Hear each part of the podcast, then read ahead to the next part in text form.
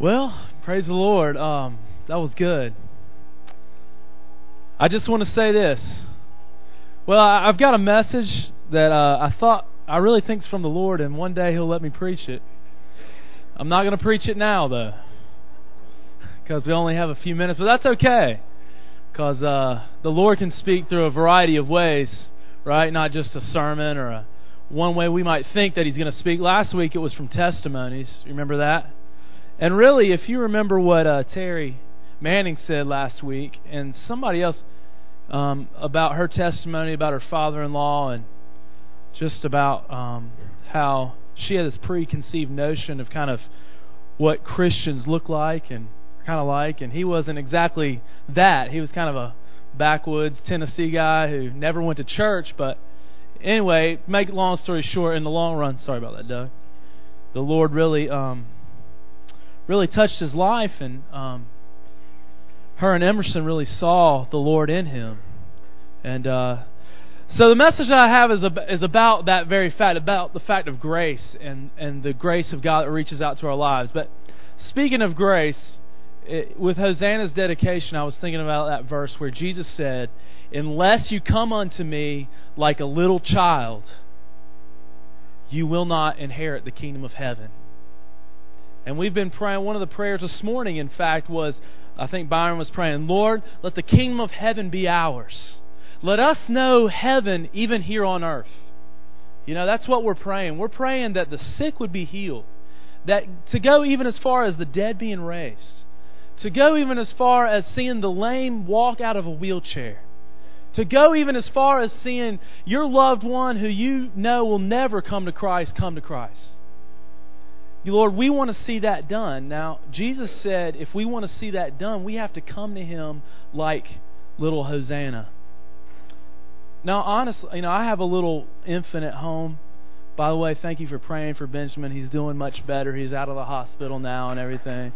So, he's going to be all right. But, you know, really, Hosanna or Benjamin, a little infant, has very little to offer us, right?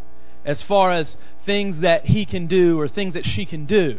Obviously, they offer us a lot of cuddle time and a lot of joy in our hearts, but as far as like physical things that they could give us or do for us, they can do nothing.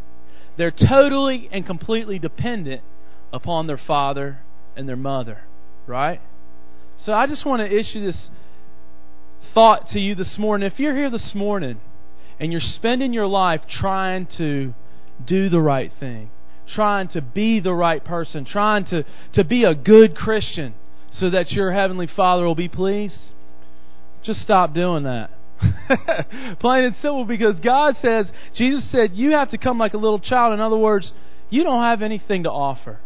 And you just got to realize that. And not that you don't have anything to offer, but you need to stop trying to do it on your own. You need to stop trying to please God on your own because He's already pleased. Just like Tommy and Carrie were standing up here, obviously they're proud parents, right? They're very pleased with little Hosanna. And if you could just picture for a minute your heavenly, fa- you know, daddy smiling at you, just like Tommy would smile at Hosanna. You know, my sons, you know, kids do a lot of things wrong. you know, I've got four boys now, and let me tell you, it's a handful. You know, there's hitting there and biting and fighting and kicking and you know, not wanting to do the right thing and all these things. But let me ask you this. Would I ever love them less because of the things that they do wrong? No, absolutely not. So, just this thought that I want to leave with you with this morning is don't let that keep you back from God because you're not good enough. Maybe you come in here to church and you think, well, you know, Matthew up there, he's real spiritual. Or, you know, Byron, he's real, you know, he's really, or all these other people, maybe you're kind of new or somebody sees people around here, maybe somebody's raising their hands in worship or whatever, and you think, man, they must really, you know, they've really got it together with God. Well, you know what? Maybe they do, maybe they don't. But the, the fact of the matter is, your Heavenly Father sees you just the same as He sees them. He's pleased. He smiles. It doesn't matter, you know, what you look like or, you know, how what what bad thing you've done this week or haven't done. He's just happy. He's happy that you want to love him. And uh, I just wanted to issue this challenge this morning too. If there's anybody here this morning that you've never experienced Jesus coming in and living His life in you, I want to just ask and invite you to allow the Lord to do that for you this morning.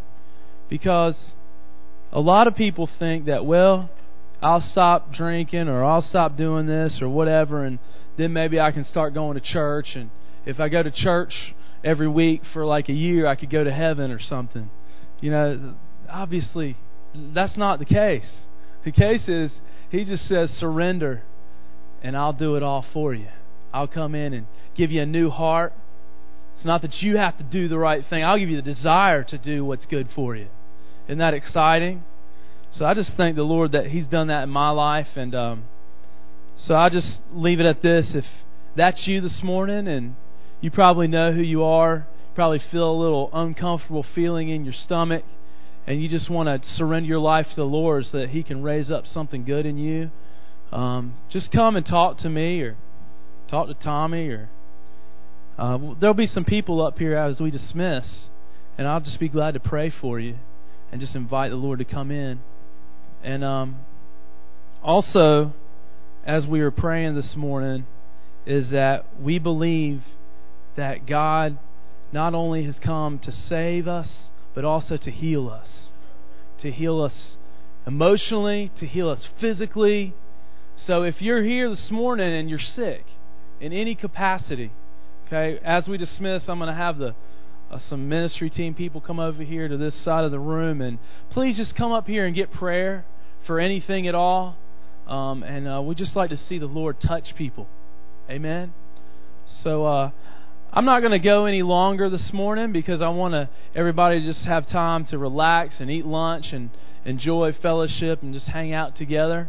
I will say if you're uh, a guest with us this morning, maybe you're here for the first time, we really want to get to know you we really believe that church should be a family, not just a place where you come on Sunday morning and say, "Hey, how you doing?" and I'll see you next week, but where we can really have fellowship with one another and get to know one another and um, pray for one another and that sort of thing. So, let's just pray this morning in closing. Lord, we just thank you for your grace.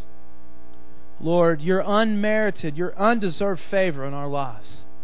Lord, we thank you God, even as, as Tommy and Carrie demonstrated, that you came and you died on the cross and you, you paid the price of sacrifice for us, Lord, that we might live.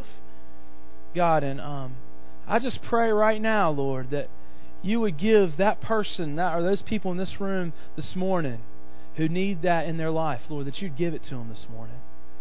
And uh, God, we just accept grace in all of our lives this morning.